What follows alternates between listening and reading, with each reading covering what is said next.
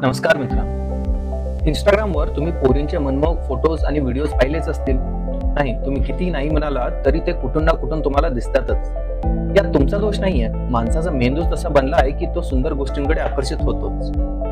In fact Instagram किंवा तत्सम applications आपल्या अल्गोरिदम मधून ही काळजी नक्की घेतात की हे व्हिडिओज तुमच्यापर्यंत नक्की पोहोचतील, ऍटलिस्ट तुम्हाला ते दिसतील. मग काय, पुढचं काम आपला मेंदू करतोच.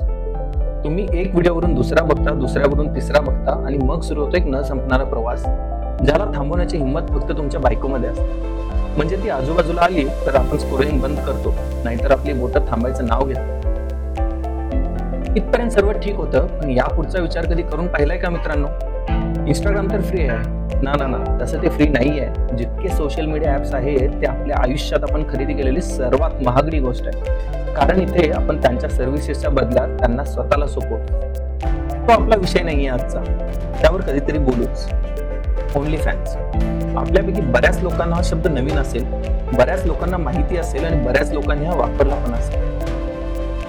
आजचा हा पॉडकास्ट आपल्या सर्वांसाठी आहे, कारण तरुणच काय तर वयस्कर पिढी देखील या कॉन्सेप्टमुळे कशी लुटली जाते हे सांगण्याचा प्रयत्न आम्ही करतो. पॉडकास्ट आवडला तर नक्की शेअर करा. हो, अजून एक, किती दिवस फक्त हिंदी पॉडकास्ट ऐकणार? जगाकडे एका वेगळ्या नजरेने बघण्यासाठी आणि आपल्या माय मराठीतून जग समजून घेण्यासाठी आमचा एक प्रामाणिक प्रयत्न सुरू आहे. जमलं तर नक्की सपोर्ट. चला तर मग सुरू करू. काय आहे ओनली फॅन्स? थोडा विचार करा. असे एक ॲप्लिकेशन आहे जिथे लोक आपला कंटेंट अपलोड करून पैसे कमवू शकतात. जगभरातून जवळपास दहा करोड लोक या प्लॅटफॉर्मवरती येतात, कंटेंट बनवतात, बघतात.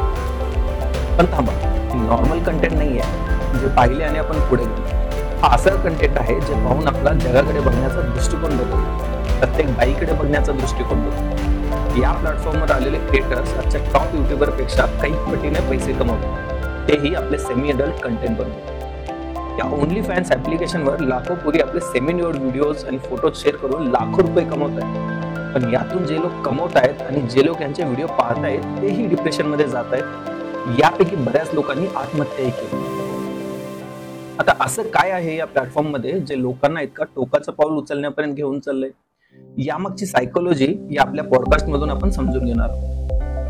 दोन हजार दहा मध्ये टिमोथी स्टोकली नावाच्या माणसाने युके मध्ये ग्लॅम वर्शिप नावाची एक वेबसाईट बनवली, जे ओनली फॅन्सचं एक डेमो व्हर्जन होतं, जे की फेल झालं. नंतर स्टोकलीने एक नवीन वेबसाईट बनवली जिचं नाव होतं कस्टम फॉर यू, जिथे पोरी किंवा मॉडेल्स आपले न्यू फोटोज व्हिडिओज अपलोड करायच्या आणि लोक पाहायचे.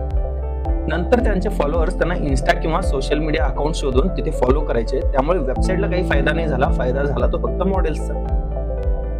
हाच विचार करून स्टोकेलीने परत दोन हजार सोळा मध्ये अजून एक नवीन ऍप्लिकेशन बनवलं ज्याचं नाव होतं ओनली फॅन्स. इथूनच स्टोकेली आणि मॉडेल्सवर पैशांचा पाऊस पडायला सुरुवात झाली. याच बेसिसवर भारतात एक ऍप्लिकेशन सुरू झालं, त्याचं नाव मी सांगू इच्छित नाही कारण मला या ऍपला प्रमोट करायचं नाही. या ऍपच्या यशाचं कारण होतं ते म्हणजे इंस्टाग्रामवर अडल्ट कंटेंटला असणारं रिस्ट्रिक्शन्स. इथे नो रिस्ट्रिक्शन्स ऑर नथिंग. आणि यामुळेच थोड्याच वेळात या प्लॅटफॉर्मवर करोडो सबस्क्रायबर्स मिळवले, बरेच क्रिएटर्स करोडपती झाले. नंबर दोन, बिझनेस मॉडेल. सोप्या भाषेत समजून घ्यायचं झालं तर हे ऍप्लिकेशन इतर कोणत्याही ऍप्लिकेशनप्रमाणे काम करतं, जसं जी फाईव्ह किंवा हॉटस्टार. इथे तुम्ही एक सबस्क्रिप्शन फी देता आणि त्या बदल्यात तुम्हाला व्हिडिओज पाहायला मिळतात. पण इथे तुम्हाला प्रत्येक कंटेंट क्रिएटरसाठी आणि प्रत्येक व्हिडिओसाठी वेगळे पैसे मोजावे लागतात, तेही हजारो. या पैशातील ऐंशी टक्के पैसा क्रिएटर्सला जातो आणि वीस टक्के कंपनीला जातो. एका सर्वेप्रमाणे दहा मिनिटाच्या एका लाईव्ह सेशनसाठी भारतातील क्रिएटर्स दहा हजार रुपये चार्ज घेतात. म्हणजे समजा एक दिवसात एक क्रिएटरने जर दहा सेशन्स केले तर एका दिवसाचे एक लाख रुपये म्हणजे महिन्याचे तीस लाख रुपये. हेच कारण आहे की आजकाल बऱ्याच तरुणी ओनली फॅन्सच्या जाळ्यात अडकतात, कारण त्यांना काहीच न करता फक्त आपलं शरीर दाखवून करोडपती बनतात. ऐकायला वाईट वाटत असेल तरी हेच सत्य आहे.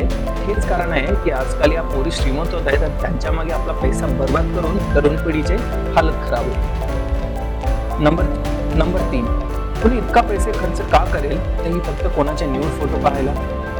तसं पाहायला गेलं तर वैश्य व्यवसाय हा जगातला सर्वात जुना व्यवसाय आहे आणि आजच्या काळात एस्कॉर्ट सर्व्हिस किंवा शरीर विक्री करणारे खूप लोक आहेत, तेही फोनच्या एका क्लिकवर अवेलेबल आहेत. बरं, फोटोज आणि व्हिडिओज बघायचे झाले तर फॉर्म वेबसाईट्स आहेतच ज्या फ्री आहेत. मग लोक या ॲपवरून पैसे का उडवतात? काय सायकोलॉजिकल कारण आहे यामागे? चला जाणून घेऊ. कारण नंबर एक, the girl next door feeling. आपण नेहमी आपल्या शेजारी किंवा आजूबाजूला राहणाऱ्या एखाद्या सुंदर पोरीला पाहत असतो, तिचे इन्स्टा अकाउंट बघत असतो. त्यामध्ये एक वेगळी फिलिंग असते जी डोपामाइन नावाचे केमिकल आपल्या बॉडीमध्ये लॉन्च करते, ज्यामुळे आपल्याला एक सुखाचा अनुभव होतो. डोपामाइन बद्दल एक डिटेल पॉडकास्ट परत कधीतरी बनवू. आतासाठी एवढं समजून घ्या की आपल्या शरीरातील एक प्रकारचं केमिकल आहे डोपामाइन, जे आपल्याला खुशी देतं, पण याचा किती मर्यादेपर्यंत वापर करायचा आहे आपल्याला समजावं लागेल. मुद्दा हा आहे की जेव्हा आपण पॉर्न बघतो तेव्हा त्या लोकांना आपण ओळखत नाही, म्हणजे आपल्याला एक आपली वाली फिलिंग येते. इथे ओनली फॅन्स मुळे झाले काय तर तुम्ही त्या मुलींशी बोलू शकता, संवाद करू शकता, ज्यामुळे एक आपलेपणा तयार होतो आणि आपण त्यामध्ये वाहत जातो. हे एक कारण आहे की लोक पॉर्न सोडून ओनली फॅन्स कडे वळतात. नंबर दोन, फुकट मिळालेली इंटिमेसी. सेक्स हा काही दहा मिनिटाचा विषय नाही आहे, हा विषय आहे प्रेम, रोमॅन्स, इंटिमेसीचा. असेच उठलो आणि कोणासोबत सेक्स केला असं होतं का? तुम्हीच विचार करून बघा. भारतामध्ये तरी आणि या जनरेशन मध्ये तरी ही खूप अवघड गोष्ट आहे. त्या पॉइंट पर्यंत पोहोचण्यासाठी दोघांची सोबत घडावी लागती, मग जमावी लागती, मन मिळावी लागतात आणि एक दुसऱ्याबद्दल फक्त तूच बाकी कुणी नाही ही फिलिंग यावी लागते. तेव्हा कुठे या गोष्टींची सुरुवात होते. जेव्हा या गोष्टींची सुरुवात होते तेव्हा हे नातं अजूनच घट्ट होतं. बऱ्याच लोकांना सेक्स हा रिलेशनशिपचा शेवटचा टप्पा होतो. खरं पाहायला गेलं तर हा रिलेशनशिपची सुरुवात. ओनली फॅन्स मुळे झाले काय तर नजर मिळवण्यापासून ते इंटिमेसी पर्यंतचा जो प्रवास आहे तोच संपतो. लॅपटॉप उघडला, दोन चार हजार रुपये खर्च केले की डायरेक्ट शेवटच्या टप्प्यात आपण पोहोचतो. पण याच गोष्टीमध्ये आजचा तरुण दोन चुकीच्या गोष्टींमध्ये अडकत चाललाय. त्या म्हणजे नंबर एक, आजच्या तरुणाला हे कळून चुकलंय की मला हवं ते मिळवण्यासाठी मला चांगलं वागणं, बोलणं किंवा स्वतःवर काम करून काहीतरी होण्याची गरज नाही. थोडे पैसे खर्च करून जगात अवघड वाढणारी गोष्ट मी मिळवू शकतो. तरुण या ट्रॅपमध्ये अडकत जातो. त्यामुळे तीन गोष्टी होतात. नंबर एक, त्याची वैयक्तिक वाढ खुंटते. नंबर दोन, नाती बनवण्याचा अर्थ संपतो. तीन, कमावलेली गोष्ट काय असते त्याला समजत नाही, त्यामुळे काही नवीन कमावण्याचा त्याला कंटाळा येतो. नंबर चार, जगातील सर्वात सुंदर जी गोष्ट आहे ती पैशाने विकत घेऊ शकतो असा गैरसमज करून तो त्या गोष्टींची मजा करतो. डिप्रेशन असं नाही आहे की ॲपमुळे फक्त ठराविक लोक बळी पडतात. इथे क्रिएटर्स आणि सबस्क्रायबर्स दोघेही या गोष्टींना बळी पडतात. कंटेंट क्रिएटर्स, कित्येक क्रिएटर्स ॲपवरती यूट्यूब आणि इन्स्टापेक्षा दहा पटीने जास्त पैसे कमावतात. म्हणून जेव्हा कोणी अशा इन्फ्लुएन्सर्सना बघतो तेव्हा तिच्या मनात असा विचार येतो की जर मी ही काही न करता लाखो रुपये कमवू शकले तर वाईट काय आहे? पण होतं काय, क्रिएटर्स या व्यवसायामध्ये येतात आपल्या इच्छेने. There is no going back. पण एकदा तुमची छवी तशी बनली तर तुम्हाला बाकी भारतीय समाज परत ॲक्सेप्ट करत नाही. हे चूक की बरोबर हे सर्वांनी विचार करावा, पण सत्य हेच आहे आज तागायत तरी. आणि हे किती दिवस चालणार आहे? जवानी सिर्फ चार दिन की चांदनी है, बाकी तो काली रात है. एका लेवल नंतर भले तुम्ही करोड रुपये कमवले पण आयुष्य जगायला फक्त पैसा पुरेसा नाही. तसं असतं तर आजपर्यंत कोणत्याच करोडपती लोकांनी लग्न नसतं केलं, फक्त एस्कॉर्ट सर्व्हिस वापरत आपलं आयुष्य काढलं. हाच विचार करून पुढचा मार्ग न दिसल्यामुळे अनेक क्रिएटर्सने आत्महत्या केल्यात. ही गोष्ट काही नवीन नाही. Subscribers, psychological impact. या ॲप्सचा सायकोलॉजिकल इम्पॅक्ट आपण चार स्टेजेसमध्ये समजू. नंबर एक, इंट्रोडक्शन. ही या प्रवासाची पहिली पायरी आहे, जिथे तुमची वेगवेगळ्या प्लॅटफॉर्मवर ॲडव्हर्टाइजमेंट बघून ही ॲप डाउनलोड करता. त्यानंतर पुन्हा एका मॉडेलचे फ्री असलेले फोटोज आणि व्हिडिओज बघता. आता हे फोटोज असे असतात की तुम्हाला अजून हवा हवासं वाटू लागतो. इथून सुरू होतो स्टेज टू, तो म्हणजे कन्व्हर्जन.